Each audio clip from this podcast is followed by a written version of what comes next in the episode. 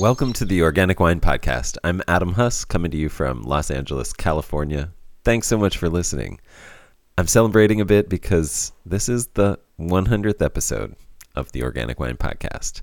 By reaching this milestone, I've achieved a goal that I've had for several years, and that feels great. But now that I've achieved it, I realize this is just the beginning.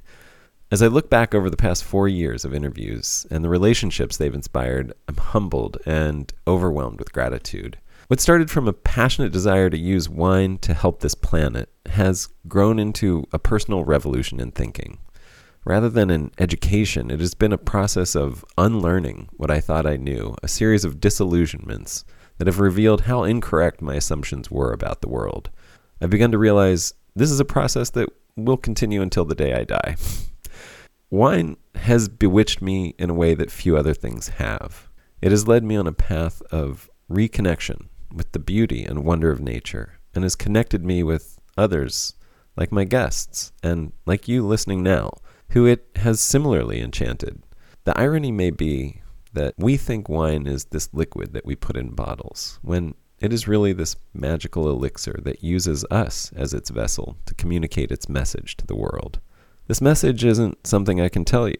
If there's anything 100 episodes has taught me, it's how simultaneously powerful and limited words are.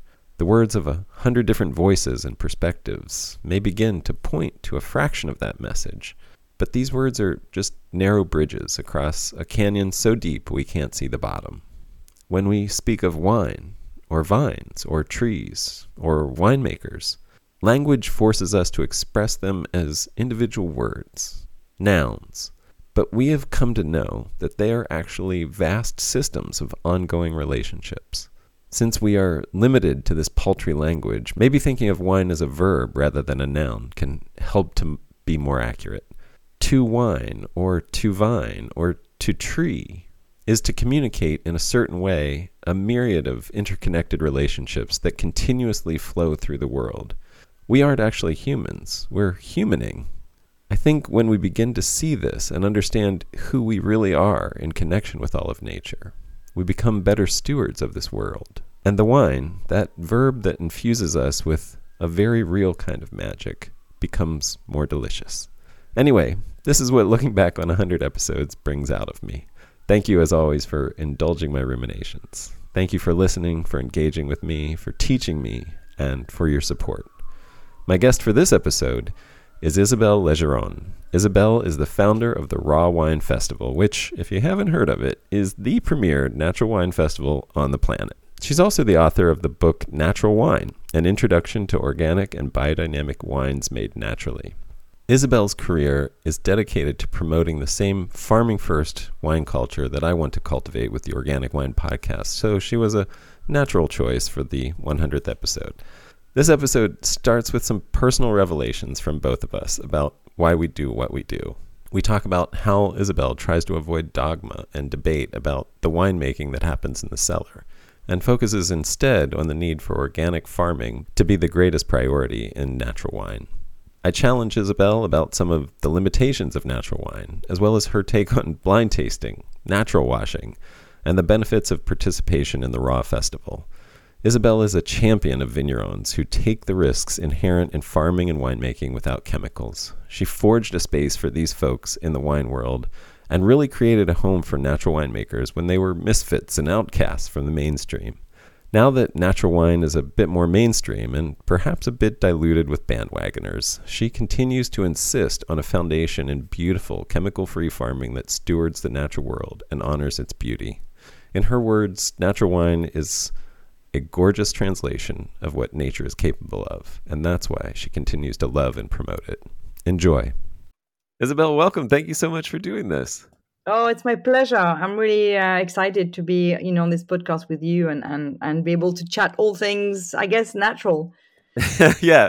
Well, I mean, uh, you know, that is your that is the you know the, what you've become known for for for probably for better. I think you probably want that. Um, and I'm really excited to talk to you about all of those things and and everything that you're doing. I, I, I mean, I want to start with like a little personal note that I think you'll relate to as a way a lead in. My I, a month before I was born, my great grandfather died of cancer that mm. he and his doctor attributed to the sprays he used in his orchard. Oh. And I, I've been like, my family has compared me to him in many ways. Like I, I joke sometimes that I'm, you know, partly my spirit is partly reincarnated version of him. Um, and I think I like to think that in some part, you know, that has animated me to be an advocate for a better way of farming. I know your story and journey has some similarities, and I'd, I'd love it if you'd like to share what led you into this world of natural wine and what you're doing with it. Yeah, sure. I mean, it's it's actually very similar, and you know, I'm really sorry to hear about your your your, your granddad. Um, for me, I mean, it's it, in a way, it's the combination of of or, or, or the crossing of of many roads. Um, one is my upbringing that was very much you know i was very much a farm girl and it was very rural and pretty much whatever we ate we we grew um, and and the way i was brought up was really focused on on on the on the rhythm of, of the of the season um, or the, the the seasons and you know, and I, I have a deep respect for nature and I love foraging. And, you know, that's really thanks to, to my parents and, and our way of life. Um, and then my, but I, I never really, you know, and, and, I was brought up on, on a grape farm. So, so we grew, you know, we farmed grapes. Um, and then I just went off to university because I never thought I'd work uh, with with my family. So I, I went off, um, and then when I was, um, and then I studied a whole bunch of stuff, uh, business, and I ended up in London.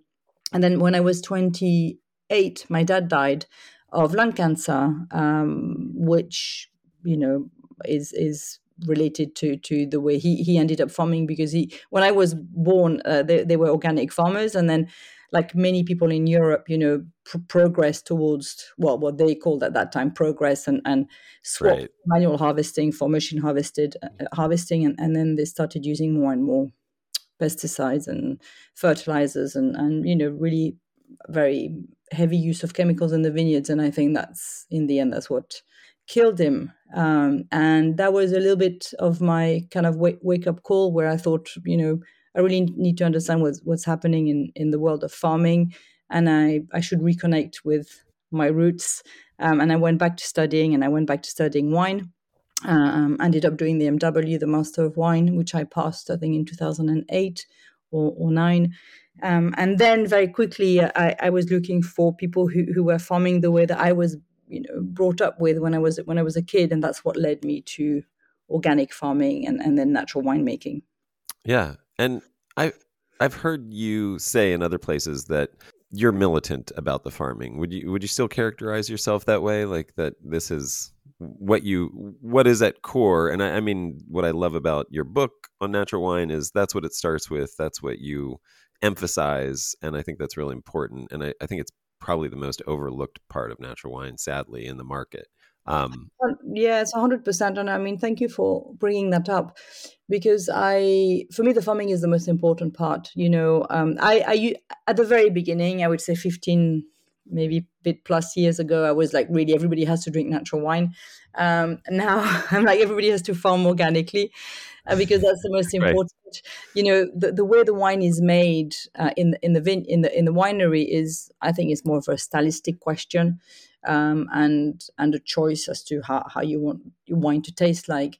But organic farming shouldn't shouldn't be a choice. You know, we should all be farming organically um, because that's what's important. And and I think if you you know, for me that stems from a, a deep respect of of the living. You know, I really really fundamentally respect nature and and the, the, great order of nature and the beauty of nature, uh, plants, animals. For me, that that's incredibly important. And and farming organically is at the very minimum is is is is a way of respecting you know this greater order and this harmony um, and and and life you know life in the soil life in the vines life around it um, and and and and yes we should you know you, we can't talk about natural wine without talking about um, organic farming yeah I, i'm i mean and yet it, it happens all the time. Sadly, I mean, I know for you and I, that's we we never separate those two. It, I I wish that was the case out in the world as well, but we'll get into that. Um, yeah, I, I, it's it's it, it's a sad sad state of affair that now we, we talk about natural wine, um, you know, mostly because it looks funky against a, a luminous background and it's Instagrammable um, and it's cloudy and in a clear glass bottle. this is right, so, exactly right. That wine to that conversation, which is a bit of a shame. Yeah, yeah. No, I, I, like you. I really don't care what you do in the cellar, and I, I mean, I, the way I put it, it's like that's a personal philosophical choice, but the the choices you make in the vineyard are global, or vineyard or orchard, wherever you're, you know, wherever you're getting your fruit, are global and environmental, and you know, affect everyone on Earth, um, and and um, you know, and all nature. I how I mean, since you since we're going down this direction, it sounds like you've you've your perspective has evolved. Can you talk about how your perspective has changed over the last you know 10 years or so or you know since you started down this road? And maybe even just you know what what from your perspective is the state of natural wine now? Yeah i would say maybe 15 years you know over the past 15 years. Um well i think i think i've re- i've realized you know that i guess i've i've become more more informed and uh, realized the the importance of farming very simply by you know by tasting you know because i think if you you know apart from the value of pollu- you know of not, you know using not non non pollutant farming practices and regener- regenerative farming and, and so on but i think if you love wine and actually if you taste wine you realize that the greatest wines uh, come from the greatest vineyards and the greatest farmers um, it's, it's, it's very simple, and I think uh, you, you, know we talk about the debate of of whether you should you know add sulfites or not sulfites, and w- which again are you know you know for, for, me are not that important. I mean, don't get me wrong, I, I drink very specific wines and I drink wines that are alive. And actually, I don't drink wines that have uh, more than 30, 40 parts per million of total sulfites. But that's my personal choice. But I realized that in order to make really amazing, long-lived, terroir-driven wines, you, you need to have a, a, a, farming that is that is really impeccable. You know, you need to to to to protect your soil life. You need to protect the the the, the biodiversity in, in, in your vineyard. And and so I think from from that, it's for me, you know, apart from again, we're not we're not even talking about you know the env- environmental um, side of this conversation, but but from a from a wine lover's perspective, if you love wine and if you want to taste really great wine from a from a taste perspective, you realize that you know um, it has to be it has you know the, the, wine comes from the from from the farming and and nowhere else.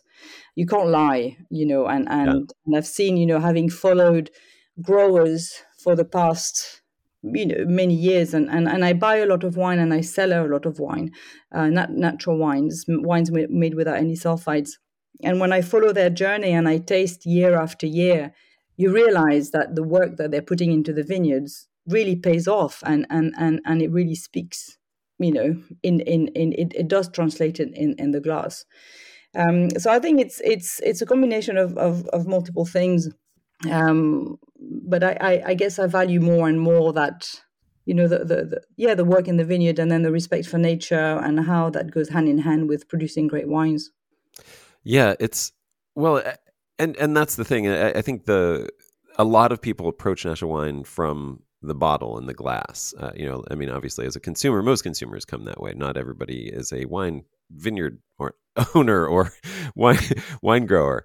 Um, but maybe the analogy that makes the most sense is sort of you know we, we it's very easy for us to understand how the best food starts with the best ingredients. And if you personally are growing a garden of you know fresh tomatoes and peppers and all you know herbs and all the things that you love and you're growing it organically and then you bring it into the kitchen and you put it all into the blender and then bake it and then filter it and then like you know you're like why did you go to the problem? You know the trouble of growing all these beautiful fruits and vegetables if you're just going to process the hell out of them. You know it's like of course when you do that process as a chef you you as a cook you want to highlight those flavors. You want to pare down and use the freshness and beauty of your produce to to be the highlight of the meal because it's so delicious on its own. Like that's what that's the the quality and the pleasure that comes from eating that food.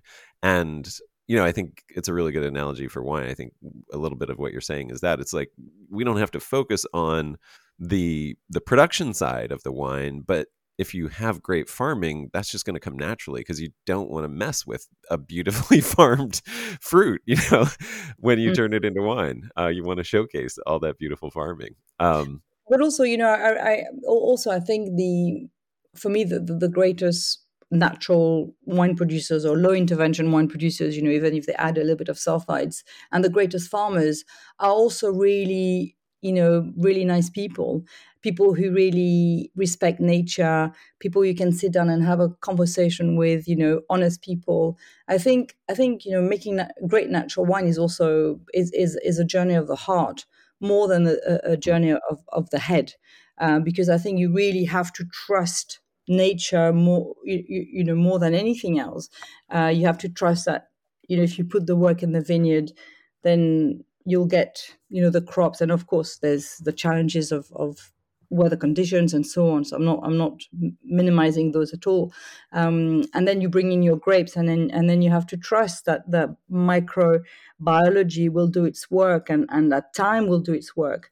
Um, and I think it's so so so also making great great natural wines or you know wines with very low intervention with organic farming is is is is is a hard journey and and um, and I think that's also really important um, it's you know it's it's it's more than a choice you know because it's full of risks and and you have to be prepared to take all those all those risks and and lose everything like i mean, yeah. I mean you're a winemaker so so you know you produce wine so you know you know exactly the the, oh yeah. The, uh, every single time um gnashing hair pulling stresses of uh yeah whether you're going to screw something up or you know or whether something's going to go wrong or right. Um yeah absolutely well, and you, I mean, and this brings up you've you've used the term low intervention a couple times now. What are your thoughts about that? I mean, I you know, obviously we we can use it sort of casually, but is it? Are you happy with that term? Do you wish there was a better term?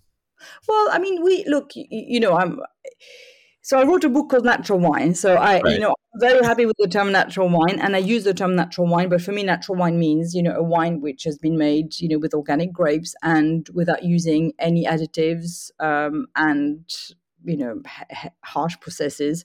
Um, so it's like hundred percent grape juice. Um, you, you know, th- there are some wines like wines that come to to the fair organized you know uh, raw wine um, that will add people will add sulfites. And um, f- for me these are you know low intervention organic and and and, and biodynamic wines. No i meant i meant the term low intervention. I don't know. I, I i've been thinking natural wine yeah i wasn't really i mean we can get into that for sure but i, I just meant the term no, low uh, intervention yeah i mean i well i look I, I use it all the time i've never really thought it was a problem oh, okay. term i think it's quite it's quite clear um no i don't have a i, I don't have yeah. but, but it needs to be defined you know it's it's the same as well, that was my next intervention yeah. you know but what do you mean by by by natural wine i mean that's and and we can go back to the beginning of your of your question which was you know what's the state of of play or, or how things yes. and yes. you know my I, I guess i guess if you look back 15 even 10 years ago where making natural wine for producers you know was it was it was a it was a big deal because actually finding a market was a really big deal. And if if you run a business which when you run a vineyard and you make wine you you, you run a business you have to find customers. And 10 12 years ago it was really hard to find customers. Whereas now it's a lot easier. And i think as a result you know natural wine has become you know marketing buzzword which is why we're seeing a lot of you know, which is why we're saying everybody's, you know, not everybody, but people are encouraged to bottle their wines in clear glass, where you know you know that clear glass well you can't use recycled glass to make a clear glass bottle. So so by the sheer nature of, of using clear glass it costs more to the environment it's more expensive. But yet this is kind of the where we're going uh, in terms of of you know natural wine being so beautiful instagrammable and funky and so on. And and that's for me that's a shame because we are losing we're losing the, the the heart of what natural wine is, you know, which is as sustainable as possible. Uh, we should we should talk about the farming and the work in the vineyard. It shouldn't just be, oh, I'm making natural wine. I've got a very colorful, funky label, and I've got a clear glass, and therefore it's natural wine and it will sell. Um, and I think that's a little bit the danger at the moment. And it's encouraged by everybody. You know, it's not just the wine drinker; it's also the distributors. It's also it's it's the whole chain because everybody wants to sell their wines. But I think we need to sort of pull back a little bit and, and remember what a great natural wine is. You know, even if it's under, if if the label looks very classic and the bottle uh, is not transparent, but you know the wine inside is great. Um, yeah. And there's, there should be a market for that, and and that's becoming more difficult for these growers to to sell their wines. You know, if they are more yeah. on the kind of classic looking uh, packaging, for example. Do you do you think we need a definition for natural wine, or do you think that this could be solved by just requiring ingredients listing? I don't know if transparency listing, all we really need. I mean, I know you're you're obviously you're you know you you you're um, a proponent of ingredient listing, and I, I, mean so am I. I think we should have both. In a way, I don't yeah. understand why we've never required um, wine not not to not to have ingredients listing. You know, it's yeah. it doesn't make any sense. It's the only food stuff um, really out there where where you, you have no idea what you're buying. So I think that would be really helpful, and and eh, we we should demand it as consumers. We should demand that we know exactly what we're consuming. Um, it should be a right. And yes, I think there should be a definition for natural wine, absolutely. And I know a lot of people are against the definition, but I, I personally quite like clarity.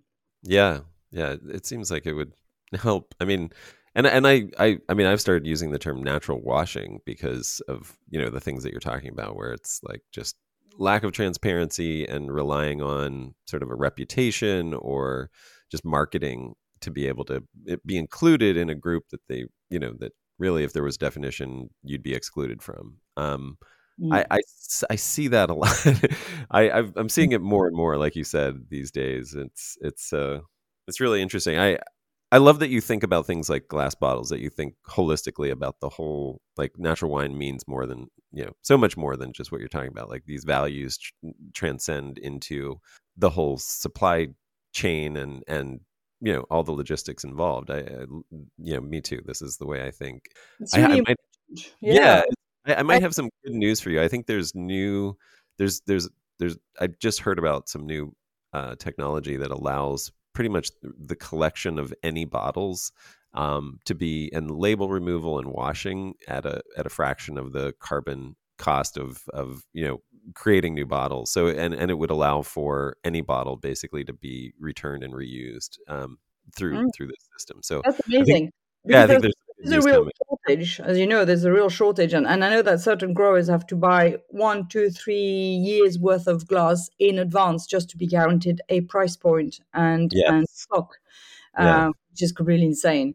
Yeah, um, but I thought there was issue uh, in terms of washing it so it meets the the regulations, and that was the the biggest sort of um, blockage in terms of that technology. But it's great if it's yeah. It, it seems like they might have figured it out. I mean, I'm talking to a company right now that I hope to sort of highlight on the show. So I'll keep you posted. I'll keep everybody posted. Yeah. That's amazing. And you know, the carbon footprint is is is and and, and the journey is, is really important and having a, look at holistically at what's going on, I think is really important. I mean, we, we had an audit uh, of our fair, but you know, that was just before um it was just before COVID, but we had an audit in terms of what was our carbon footprint um, like organizing an event in New York with everybody traveling to New York and and, and so on. And I mean, of course, it's you know it's it's, it's pretty heavy. Um, yeah. I, I, don't remember exactly the the the, the, the data now, um, but we started down down that journey because I think it's important for any businesses to understand what we're doing you know like that's why we stopped printing catalogs because they were so heavy on the environment from a paper perspective from a weight perspective from a transport perspective and develop you know an online sort of technology so that people could take their own notes and and and all of that. That was as a result of realizing that what we were doing was was quite um, was quite heavy.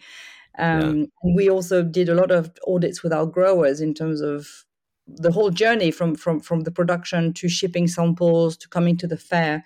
Um, you know how can they offset that you know that carbon? And and so that's something that I'm actually really interested interested in. Yeah, yeah. The I, I'll be curious. I, I would love to find out what you find out about carbon offsets. My the people I've talked to who have really looked into this have found it's it's very dubious in most cases. If you try to get auditing on a lot of these things, it's very very difficult and and there's a lot of unknowns still. Um, so mm-hmm. a lot of that carbon offset stuff seems like we should be super skeptical of it. I'll just throw that out there, but I'd be very curious to hear if you find anything different than that. Because oh, you mean in terms of uh, like planting trees or what, what well, the, to to actually like I mean, there's lots of companies that offer it, and then if you follow their sort of auditing to find out what is behind what you're paying for, it's there the substance behind it is lacking in a lot oh, of cases and yeah. and it's not auditable and and whether you're actually doing anything good with that money that you're paying for that carbon offset is is yeah. questionable. Yeah, so, yeah, no, that's true. And I mean, it's become another business. So exactly right, right, yeah. Well, let me ask you a, a sort of a hard question because I, you know, I come from natural wine from a from you know Southern California, which is a unique place, and one of the one of the problems, and and you've you've mentioned that you know as in talking about wine right now, you've use the word grapes and vineyards and you know for example i use prickly pears in some of my wines and so it's and i also don't own my vineyard so the farming that i you know what i can do is support the kind of farming that i want to support with the dollars by buying those grapes.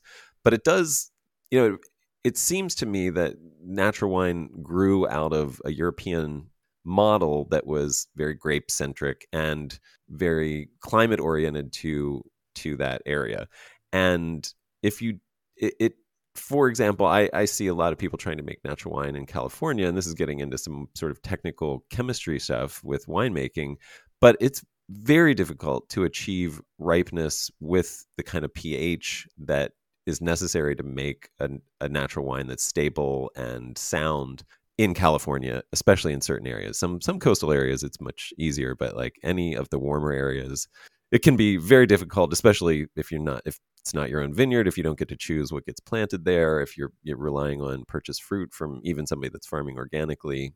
I, I wonder to what extent you know is is does natural wine limit really where you grow and what what you grow essentially to make it? Because i mean the other i was throwing that out there with uh, prickly pears which like the, the the chemistry of prickly pears is insane. It's like sort of like adding water. You know, it's trying to ferment water with sugar in it. Um, so it's it's very difficult to not have that just spoil instantly um, if you just let it ferment on its own.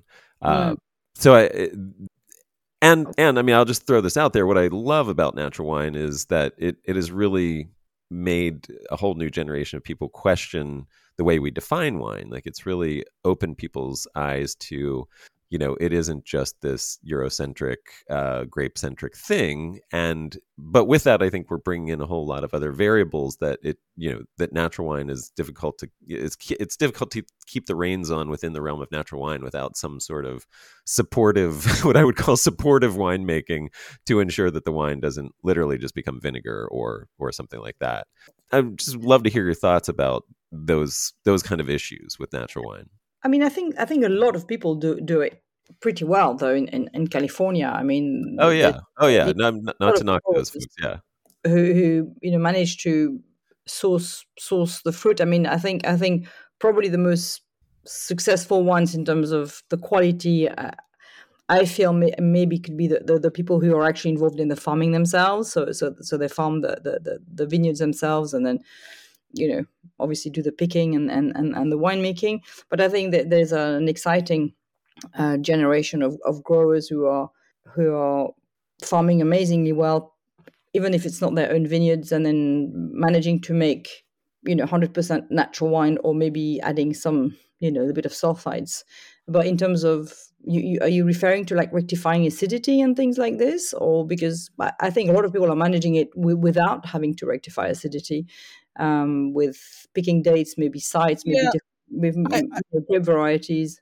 Well, if I was, yeah, I mean, the way I would put it is some sometimes it seems like you have a choice between making natural wine or making good wine. um, because of the, the the chemistry of the fruit. Like, I mean, I looked at a vineyard that's certified organic that I know some natural winemakers use. I'm not sure what they're doing. Maybe they're blending with other grapes. But if it was my only source, I mean, the pHs at harvest are so high at even at very low Brix. So it's like you know, if if you want to have a balanced wine, you already have a pH that's like close to four, which is essentially mm. microbially unstable. Like it's going to become vinegar. It's going to have a lot of issues. Um, and so, and there's no way to pick it, which is, you know, sort of the timing of the pick is really, if you're not going to add acid or something else, is really the only control that you have and there's no way to pick it like you could pick it green and you would have the right ph but essentially once it goes through veraison it's dropping acid so fast because it's a hot climate and so you know that person let's say i'm the owner of that vineyard my choice there would be either to not make natural wine or to just make crappy wine if i decided to be strictly natural. And and so that's this is where i think like natural wine may be limited to specific areas like it might might be much more limited than just like you can do natural wine anywhere it seems like it could specific be necess might necessitate that you have specific parameters in your wine and the and the region that you're growing. yeah, but maybe that also begs the question of, of much wider, much wider, um, I guess, context is is you know if if you didn't have all the all the tools in the box, um, you know, I do believe that a lot of a lot of a lot of grapes shouldn't be grown where they're growing, and a lot of grape varieties shouldn't be grown where they're growing, and there's a lot of sites that are not suitable for for for, for winemaking. Yep. Yep. So, no, totally agree. Totally agree. This is like yeah, this is like the conversation I have with with people talking about organic on the East Coast, and they're like, "Well, you know, sometimes like organic, you know, farming organically is worse than just you know maybe three sprays of a of a systemic chemical fungicide." And I'm like, "Okay, great, maybe so, but then it begs the question of like maybe we just shouldn't be growing grapes that need to be sprayed at all in those regions. You know, like why why do we have to do you know why do we have to grow this here? Like why is this a necessity that we we farm with chemicals in order to do it? Like why, why don't we grow something that doesn't need that? Yeah so i, I take your point. That's actually but, but i think you know to go back to your your your, your question about uh, is natural wine a, a, european model? I mean there are plenty of regions in in europe where you know the, the, the you know the wrong grape variety, so to speak, has been planted just because it's fashionable and it looks better on, on, on a label. Uh, so in that sense, you know, it's not that dissimilar. If you look at Greece, you know, and the amount of European grape varieties that were planted there, and you know, for for, for, and for what reason or what purpose. Um, and, and I think equally in, in, in, California, there are plenty of sites and old grapes and Mediterranean grapes. And, and I think we, it's just as as a as a, as a society as, a, as, as consumers you know we've we've wanted the the chardonnays and the pinot noirs and the merlots and the cabernet sauvignons um, rather than focus on Cinsault and Carignan and and, and Grenache and and Grenache of, of all colors are that, that yeah. are actually really adapted or mission that is really adapted to to to to the Californian landscape and, and but you know on on the on the other end you know i mean i i know of plenty amazing growers in, in California that do a terrific work in the vineyard and and and and manage to make natural wine. And you, you know, so I think I think you, you I think it's not just a European. No, no, no. I, I and uh, I, if I could characterize what you're saying, I think it's really beautiful. Which is you need to like it. It, it has to take in a, a much more holistic perspective. Like you, you know, it's we need to be thoughtful about what we're planting, where we're planting, like this these that etho- ethos is eh, part of it uh, part of this idea is part of what goes into it. It's like growing the right thing in the right place as well. It's not like you can just slap on a winemaking style onto anything grown anywhere. It, you have to th- be thoughtful about from the from the get-go from where, when you're planting and and picking a site to plant. Um, but also uh, also sorry but you, no, you know I think I think we you know look we're in a way we're pioneers in you know in in, in what I consider myself a, a, a pioneer in, in, some in some respect, um, and and I think a lot of a lot of natural wine producers are pioneers and, and they're they're brave women and brave men who who also go, go against the the, the, the, the, the tide and decide that actually, you know, no, Carignan is not maybe not very sexy or Cinsault is probably not very sexy, but actually this is what what what I need to to be able to achieve a natural wine, uh, to, to, to, to make wine without resourcing to, you know, added acid or, or, or, whatever it is. And and I think this is this is what's really amazing about the, the natural wine scene, whether you're in California or Australia, Canada or, or France or, or anywhere, is is is that we are, you know, we we're also choosing grapes and sites that have um, history that are meant to be there that you know we're championing in a way grape varieties obscure grape varieties in a way that, that were never championed before uh, because we we acknowledge that if these grapes have been around for hundreds of years in that particular site is because actually they're really well adapted and we're not trying to sort of necessarily you know follow consumer trends and and, and so on because this is not what it's about it's it's it's about following nature and it's it's about it's about being at one with nature and, and listening to what's going on hmm. in that vineyard on, on, on, on the ground.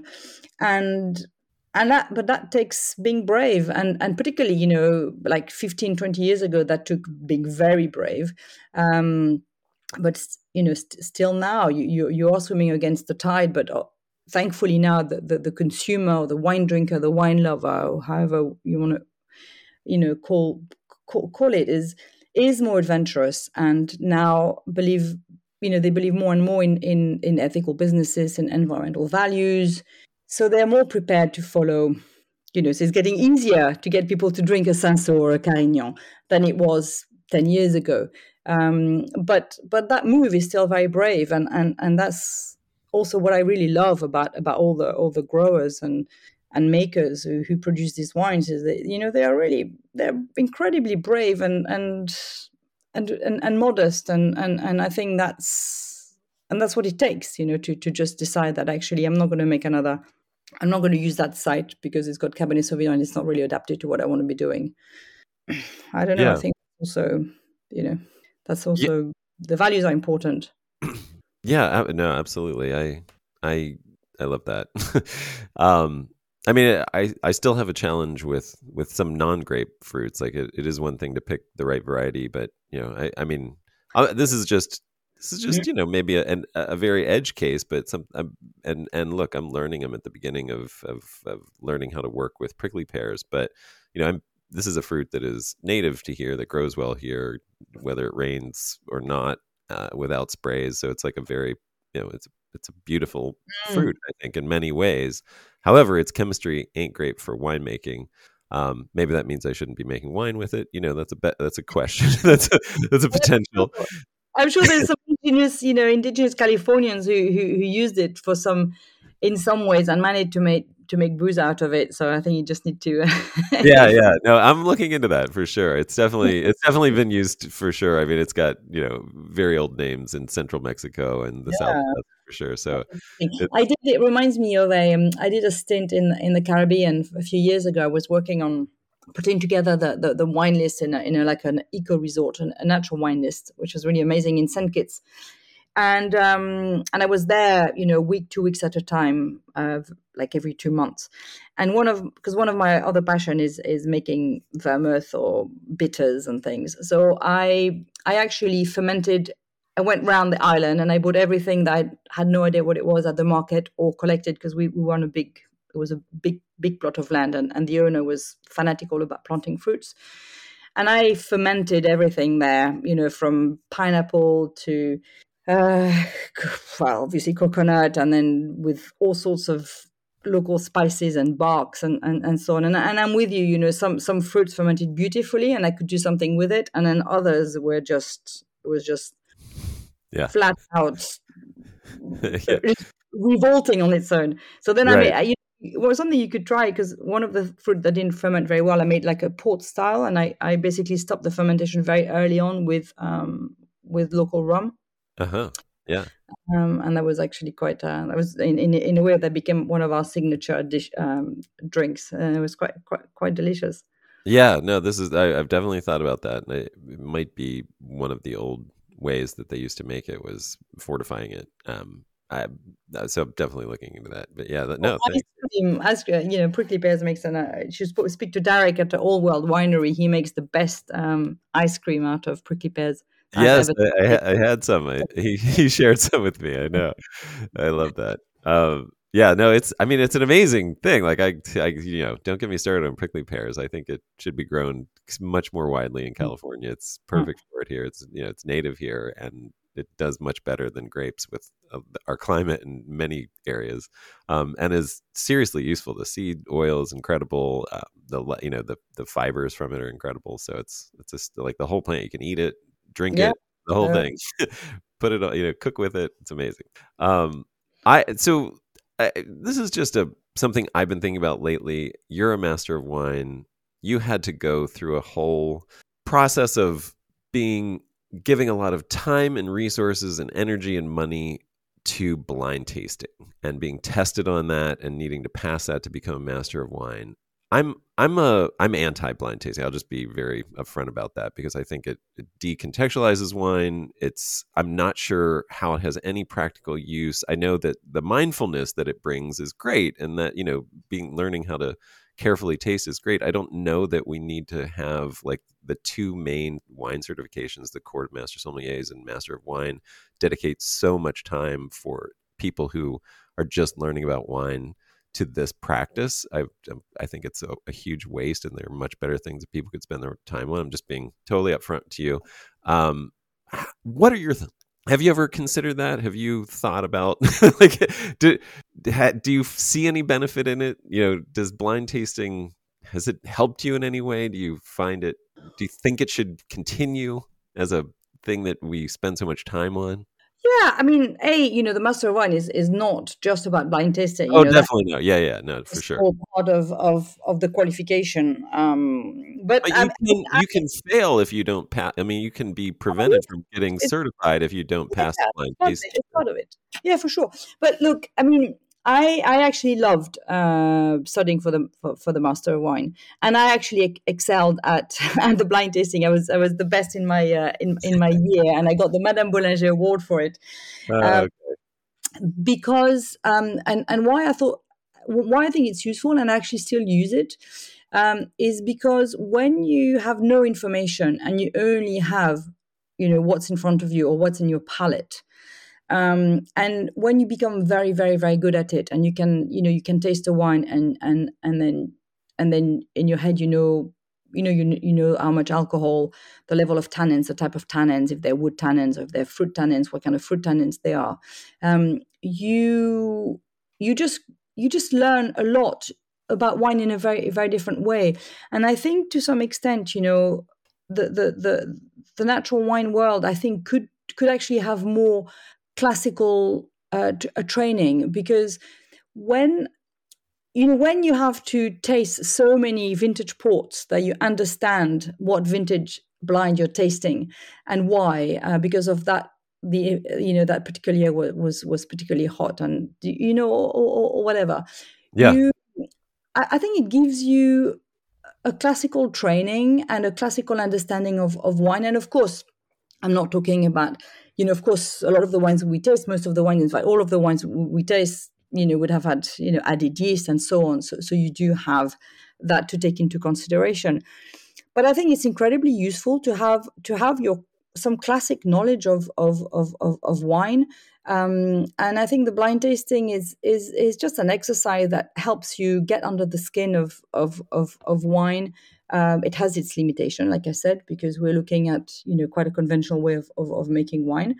Yeah. Um, but it's I, I find it really useful and I actually really enjoyed it. Um, and it's it's you know blind tasting in the MW format is a very intellectual exercise because you taste the wine and then you have to write pretty much two or three A4 A4 sheets um, as to why you think that why wine comes from that particular place. So you have to, you know, you have to write an, an argumentation. But in order to be able to write this argumentation, you have to know, you know, the acidity profile of all your grape varieties. You have to know the the the, the tannic profile of all your grape varieties. You have to to have an understanding of of climate.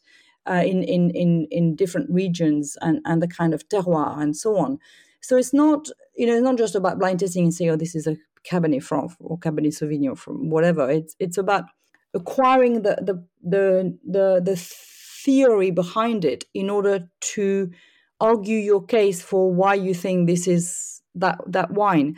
So it's the whole knowledge base behind the blind tasting, which is really fascinating because it has yeah. you learn a lot about about you know about your mm-hmm. classics.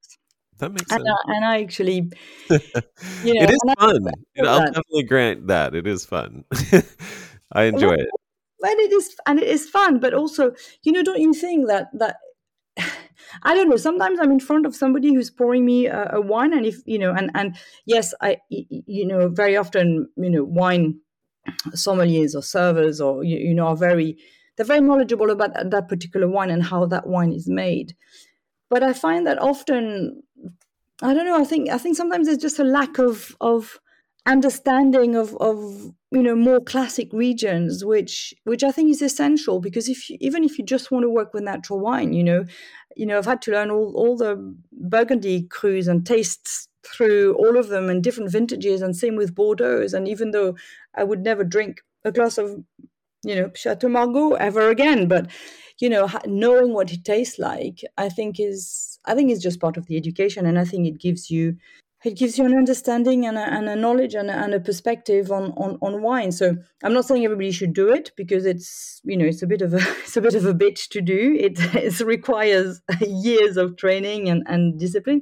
But I personally actually really I'm really happy I did it. Okay, and it, good. it gives yeah, yeah. a lot. So. All right, no, I, I hear you. Yeah, look, you know, it's such a, such a classic, um, uh, such a classic institution created you know, me. so it's not that bad. that's right. That's right. Well, and, and probably your sensitivity um, helped in some ways. I mean, I, I'll definitely grant that, that like, I mean, clearly if you were top of the class, so to speak, in the tasting, that's, you know, you are a sensitive taster. You're somebody with a very, uh, very good palate in terms of identifying those things. And I, and I know that will definitely help in terms of whatever it is that you are going to do. Oh boy, my cat is here now. So hold on a second. No, but it's also you know it's also um you know we don't taste with our palates really anymore. You you know we don't talk about texture. You, we you know and I think it's really important to put wine inside your palate and. You know, for me, when I taste a wine, when when when somebody applies to come to the fair um, and send me samples, and I get I get a lot of samples, um, what's I put the wine in my palate and I listen to the wine. You know, I don't really care where it's from. I don't really care who made it and how it's made. This this comes later. But I, I put a wine in my palate and I and I look for terroir. I look for authenticity. I look for texture. Um, I look for you know is is the wine filling up my whole palate is is it a donut is it you know and all of these are, are, are you know from a quite a classic training but you know i i look I look for the balance, the length, the intensity, the complexity, you know, and all of these are, are literally what what the MW was about, you know. Yeah. Um, and and so it's it, I think it's important. It's not just about you know tasting the wine. Okay, here are the flavors. Um, do I like it? Does it look pretty? Eh, eh, you, you, you, know, there's because yeah. people spend a lot of time crafting that wine. You know, from the farming to the winemaking. I mean, you you know better than me. Um, and I think it it's important to taste to taste the wine properly once. You know, I mean, I don't. You know, if you give me a glass of wine, I'll just spend that like two or three minutes getting to know the wine and thinking about it and stuff, and then that's it. You know, I've got the wine in my head, and and and that's that. But but thinking about the, the, the terroir, the texture, the viticulture, you can taste viticulture. You know, if you're if you're really thinking about the wine uh, from a technical perspective, but also from a sensual perspective, you know, you, you, you can pick up on viticulture. And for me, that's really important. You know, is has there been any careful viticulture in that wine? Can I taste the terroir? Can I taste the complexity, the intensity, the authenticity, or, or, or not? You know, because you can taste all these things. Yeah. Yeah, no, I, I definitely, I, I I, will drop it. um, no, it's I, I, just wanted to get your thoughts, so I appreciate that. Thank you. I, yeah, yeah. Well, he, he, well, here they are. exactly. No, it's great. I really appreciate it. Um, well, I want to talk, you know, obviously about raw. Um, and I, I want to say just, uh, I love that you require applications and that people uh, su- submit actual you know chemical analysis of their wines uh, for entry um, and and part of the reason I, re- I really love that is I've realized how serious a problem lying is in the natural world. Or maybe I should ask the question of that. Have you encountered that as much as I have? Um, or, uh, you know, like I said, natural washing. Uh, but really, like people who allow themselves to be carried along on the natural wine tide, so to speak, but absolutely are not working with organic fruit. Like just straight up conventional vineyards. Uh, and and great so they don't you know they just do a wild fermentation but uh, you know that's where that's where I guess natural wine has come to in some places. Like if you can say, "Oh yeah, I don't add yeast or whatever," then great, you're part. You know, mm-hmm. or whatever it is. Sometimes it's just being sort of blessed by the right people uh, in the right, you know, in the right circles to say, "Oh yeah, you're one of us," and then. Mm. You know, you you get in, and uh, and then you basically get a pass on whatever you do, as long as it doesn't cross like certain lines. Like adding yeast or something like that, you know, which I think is the least the least you could do. Yeah, it's. I mean, it, look, uh, I'm. Our, you know, our system is not foolproof. I'm sure there are people, you know, who who come to the fair who who, you know, who lie or who use non-organic fruit. Um, you know, I think it's very hard, you know, you know, because you can't really. There's certain things you can't test for anyway from from a you know a physical perspective even if you send it to the lab and spend you know hundreds of dollars you might not be you, you can't really at the moment you can't really test for a natural wine um, but what we do is um, so ask for analysis people fill in a questionnaire i taste the wines and then uh, you know the, actually the most efficient is to talk to people in the community neighbors so i ask for names of people you know who know them who who are already pouring out raw.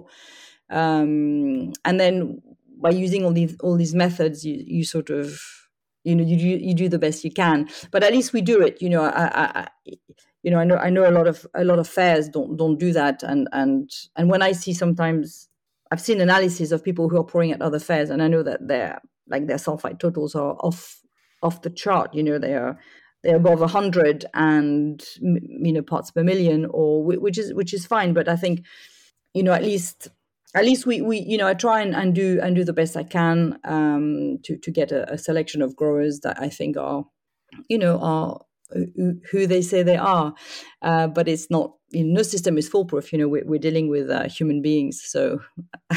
yes, yes. You know, people lie. Um, that, that's true. But also, you know, the other important thing is is is people are on a, on a journey, and you know, because I, I often get criticized for for for having a um, a limit of of um, 70 ppm across all all wine styles in terms of s- total sulfites.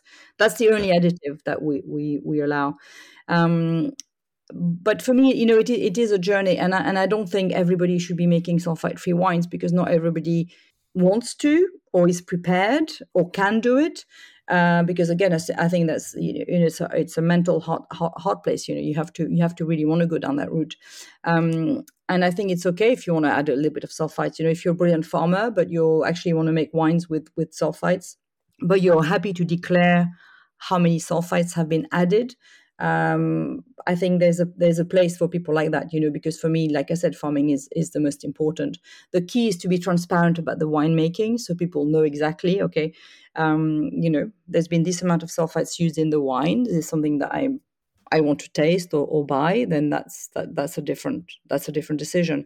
But I find that people who, particularly when you when you look at countries like I don't know, like um, the Czech Republic or Slovakia or even Austria or, or Germany, which traditionally, you know, for example, sulfite usage was was quite, you know, it's, it's quite a it's quite a cultural phenomenon to use elevated levels of sulfites, and I find that you know people need to be in a place where they can taste you know the wines different wines wines made with lower levels of sulfites where they can meet buyers and over time you know over the course of one two three four five years you know people really really reduce levels.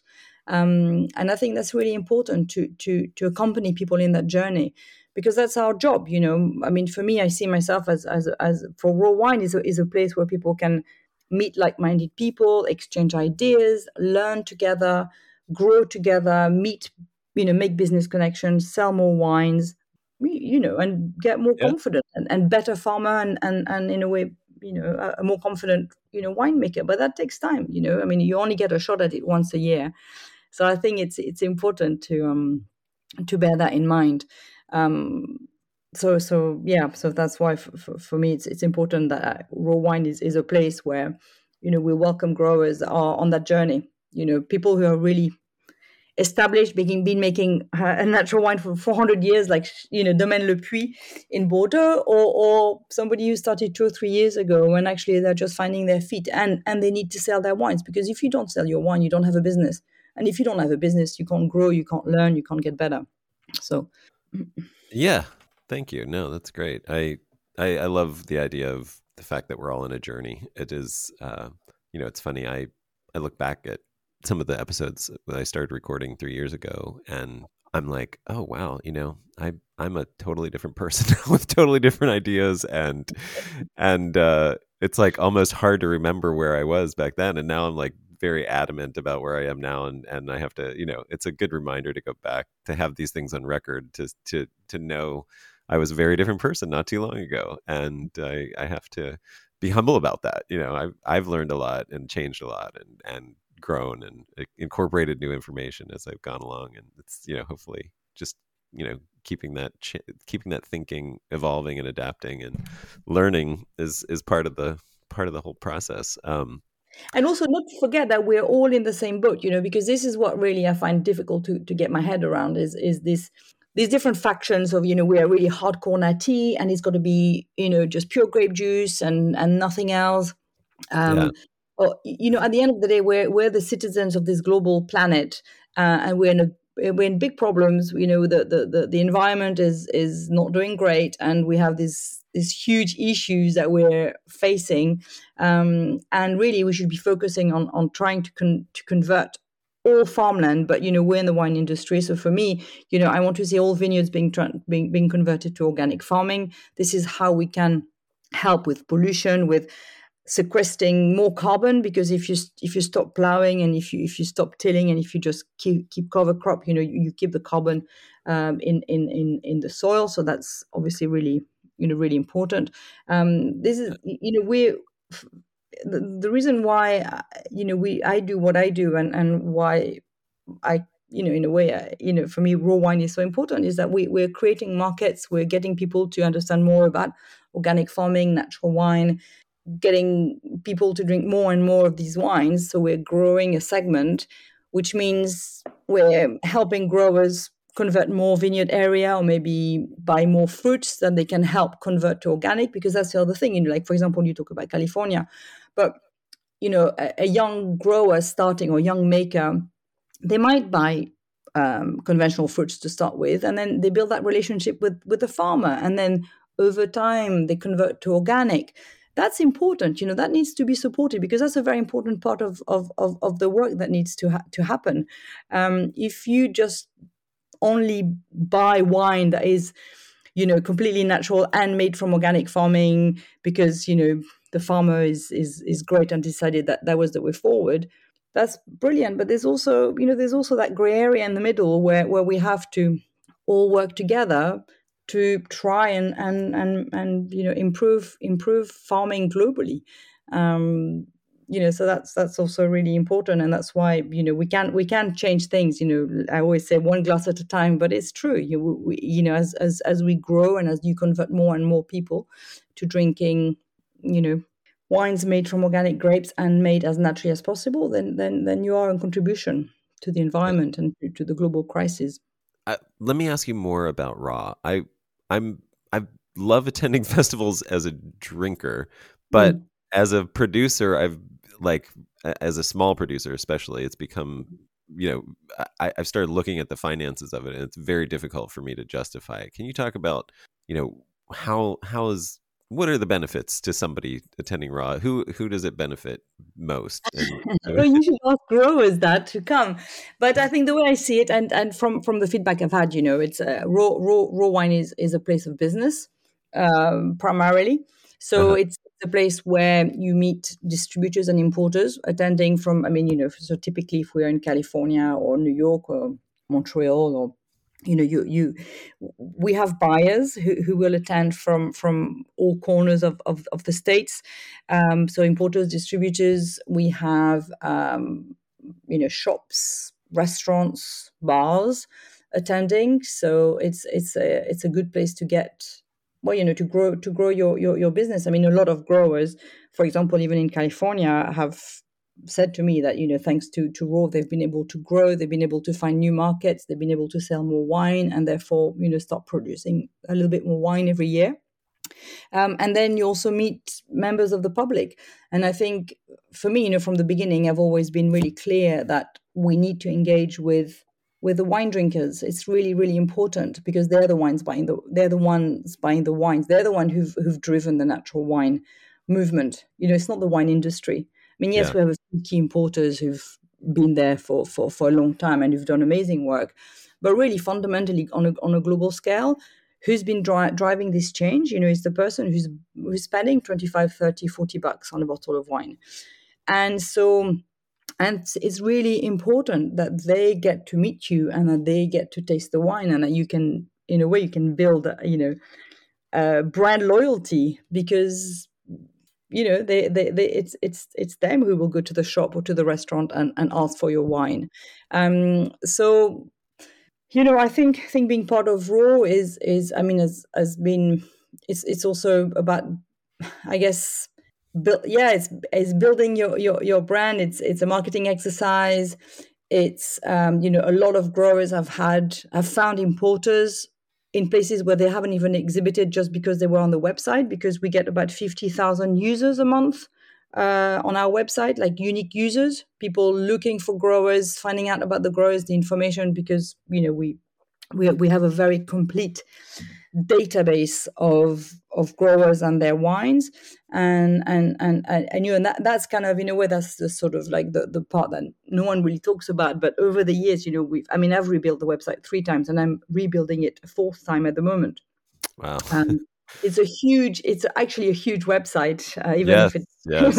I, have noticed um, well, there's so, a back end, there's a front end. I mean, there's the the user interface, but then there's like the admin side where you know producers have accounts and have to you know maintain their accounts and submit reports. Yeah, and applications. I have a, you know, I have a, a, team of two and a half people who are just like web developers, right? Who on the website every, every day, two and a half people. Yeah. Um, so you know, it's it's um so but it has a huge benefit because it's you know it's a big source of information and, and then i know that a lot of people use it you know on a daily basis for training to find new wines new wineries. Um, so yeah i mean you know i think i think um, i think there's there's huge you know. What what is that website? Could you mention the website for people to rawwine.com um, r-a-w-w-i-n-e dot com all right beautiful. yeah so yeah, and, and it's a fun event and it's a community event. You know, it's it's a raw wine when you when you when we come to LA or New York or you know we we meet so many familiar faces, and I think it's good for the growers who you know somebody who's in Spain who may might go to a couple of fairs a year. It's amazing that they can come to New York or LA and meet all the customers, um, talk to them about the vintage and so on. Because not not everybody uh, can travel to Spain, or not everybody can travel to Israel or, or even parts of California. You know, I think it's just a really efficient, convenient place where you can yeah. just come in and taste hundreds of wines basically in, in one or two days. I'm laughing. There are parts of California I can't travel to. um, um, so, so, you should definitely pour out raw, um, Adam. Do you? I, I, mean, just from a, a like so how how big of a logistical challenge is it? Do you have to maintain different licenses in each city where you do raw? Like, are you? Yeah, we use. Uh, I mean, you know, in terms of um, alcohol licensing, you know, we, we use local partners. Okay. Yeah. Uh, you know, and lo- a lot of local partners. I mean, I have, you know, I have a, in the office. It's uh, one, two, three, four and a half. Uh, I've got four. It's four and a half, like four people and and somebody. Well, or four full time and then a few part timers. Yeah, editorial and, and and and so on. So you know, it takes a year to organize an event. Yeah, like from you know venue coordination, you know, the, the working with growers, and getting all the all the paperwork, all the information, and everything. And you know, basically, yes, it takes uh, it takes twelve months, and then we have we work a lot with with local partners for logistics stuff and and so on. But I mean, you know, we've been it's like now this is my eleventh year. I don't I know how many events you know I've, I've organized. Um, probably I don't know 30, 40, 50. I, I, I, should, I should I should count them. Um, and you know, initially it was literally two of us doing everything, including washing glasses overnight. And you know, I mean, we've we've we, I've, I've done everything. Um, right, right. Now we do, we do a bit more, and and I've I have an amazing team, so it's it's a bit more manageable. Um, but it's yeah, it's great. I mean, it's you know, organizing events is always fun, you know, from the venue pulling from under your feet two weeks before the event to, you know, from the glasses not turning up when we have to hire a truck and cross cross two countries to go and pick up glasses. I mean, you know, we've we've kind of had it all. wow. That's amazing. Yeah. without knowing or, or, samples regularly getting stuck in, in the in the US, you know, at the airport until literally the morning of the event. You know, I mean, you know, yeah you get a lot of a lot of white hair when you uh, when you work in event. I can imagine. Yeah. Yeah. No it's funny i i just remember hearing i was at a conference recently where you know some folks from europe came to came here and you know to get some like a case of wine through customs somebody just had to sit there for like you know 10 hours like spent their day just waiting to pr- be processed through customs. Yeah. um, particularly uh, recently, I mean, you know it used to be a lot easier but um, over the past two or three years it's become quite tricky yeah and over the past two or three years you've you've sort of had to pivot you created a whole online portal for for supporting and a, and a club as well is that is that correct was that in response yeah. to the pandemic or was that always part of what you were heading towards no i mean to be honest it is it is something that i've always wanted to do and to, and, and i should have I should really, you know, I mean, hindsight is obviously a beautiful thing. I should have done it 10 years ago, uh, open a, an online right. and and a club because everybody was saying to me, "You need to, we want to buy wine and blah blah blah." But I was so caught up in making raw wine work, you know, um, and developing it as a as a as, as a business that has that is sustainable.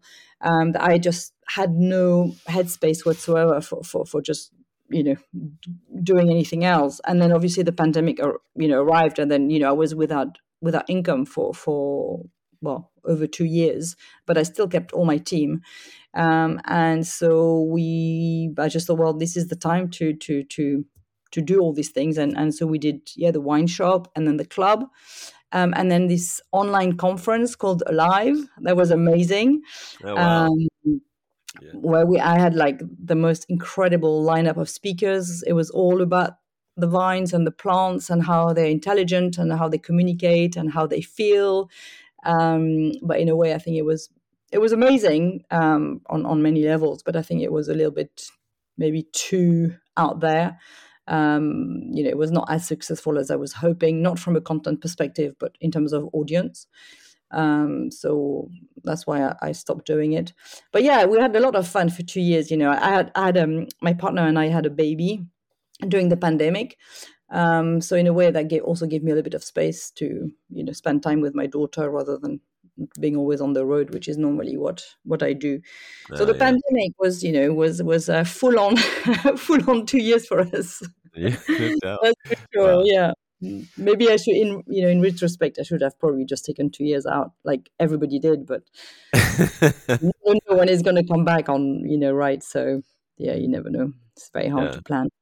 It was a hopefully a once in a lifetime opportunity. Um, hopefully. Hopefully. uh, yeah, I've heard. Uh, eh, this is you know maybe a, a weird question to bring up near the end, but I've, I've heard you mention something I feel like I should do a whole episode on, but the the cost that goes into a bottle of wine, pricing, and what what really like what mm. wine should how how much we should charge for a bottle of wine. I mm. I'm realizing the economics are you know pretty pretty stark from a producer standpoint. But I, have heard you mention this a couple times. I wonder if you had any thoughts on that. Yeah, I think you know fair prices, fair pricing is a very important conversation. Um, and I think, um, particularly when you end up like in the US, you know, where there are a lot of, you know, there's a lot of add-ons, right? From from from the from the time you you you, yeah. um, um you you ship your bottle, you know, between obviously the the cost of, of dry goods now that's increasing massively the Yeah. bottles and so and so on to transport which is also a big problem to then various importers and distributors and retail margins and, and, and so on um, and i think that is something which is really important to bear in mind is is that when you you know you can't produce a great wine that looks after the you know the environment and its people because the people are, are part of the landscape and if you if you if you support an ethical business that business will look after its people and that has a cost and so expecting to pay you know like in europe some people routinely will pay i don't know half a euro for a liter of wine right like ex cellar pricing i mean that doesn't add Right. up so, so I, Right. think, I think i think you know buying a, a bottle of wine for for a few a few dollars um, regardless of where it comes from um, it means it has been compromised along the way and and which is fine you know and, and i think that's that's part of our decision but um, something which is produced in small scale that is produced from grapes that are farmed well uh, with an ethical uh, mindset you know will, Yeah. will will cost more than you know twenty dollars a bottle for sure um, and, and and and fair pricing is is a very important conversation for sure. And labor, you know, even in California, you've got the, the issue of, of I'm sure, um, you know, cheap Oh, yeah. and, and Oh, so yeah. on. So yeah, I think I think pricing is, a, you know. Don't don't kid yourself that if you if you pay I don't I mean how much how much is the cheapest bottle of wine in, in the US I mean can you get something uh, like under ten dollars I guess you can I mean, you can. It's you know, it will not be. You know, it, I mean, Trader Joe's here is full of under ten dollar bottles. Um, Mm. but yeah, I mean, they're they're what you'd expect. You know, they're mass produced. You know, sort of whatever. You know, just yeah, and that's that's fine wine. because not everybody has twenty five bucks to spend on a bottle of wine, and, and I think we should, you know, that that completely fine. But I think I think we just need to be aware that of of the cost to the environment and to the workers um, of of of, of Yeah. that.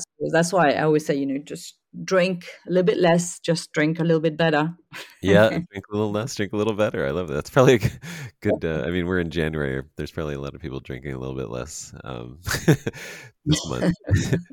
uh, well, Mm. any any final thoughts? I mean, just you know, I you know, really, I I want to say like I really enjoy your book, and anybody who wants to learn about natural wine should start with your book. Like, it's just such a great uh, intro as well as dive diving deep into some of the topics and and just like I said, starting with the farming first perspective, I think is very important, and and it's a that's another reason as a great intro to natural wine to start with your book.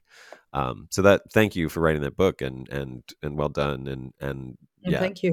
all recommendations go out for that. You know i think i think i think what's in, what's important is is is to remember that after all of this you know wine is really meant to be you know it's, it's just a very simple product you know. I mean it is an extraordinary product in that i think grape has this amazing capacity to translate the place where it's from um and, and that's you know not not very many fruits you know have that capacity and i think that that's which is why wine wine has captivated so many you know so many imaginations and, and has become such an intellectual product. But i think at the end of the day it's, it's really worth remembering that that wine is also a you know a, a, a, simple beverage um, and sometimes just needs to be drunk as as such you know and and, and drinking with drinking with our heart and our and our stomach.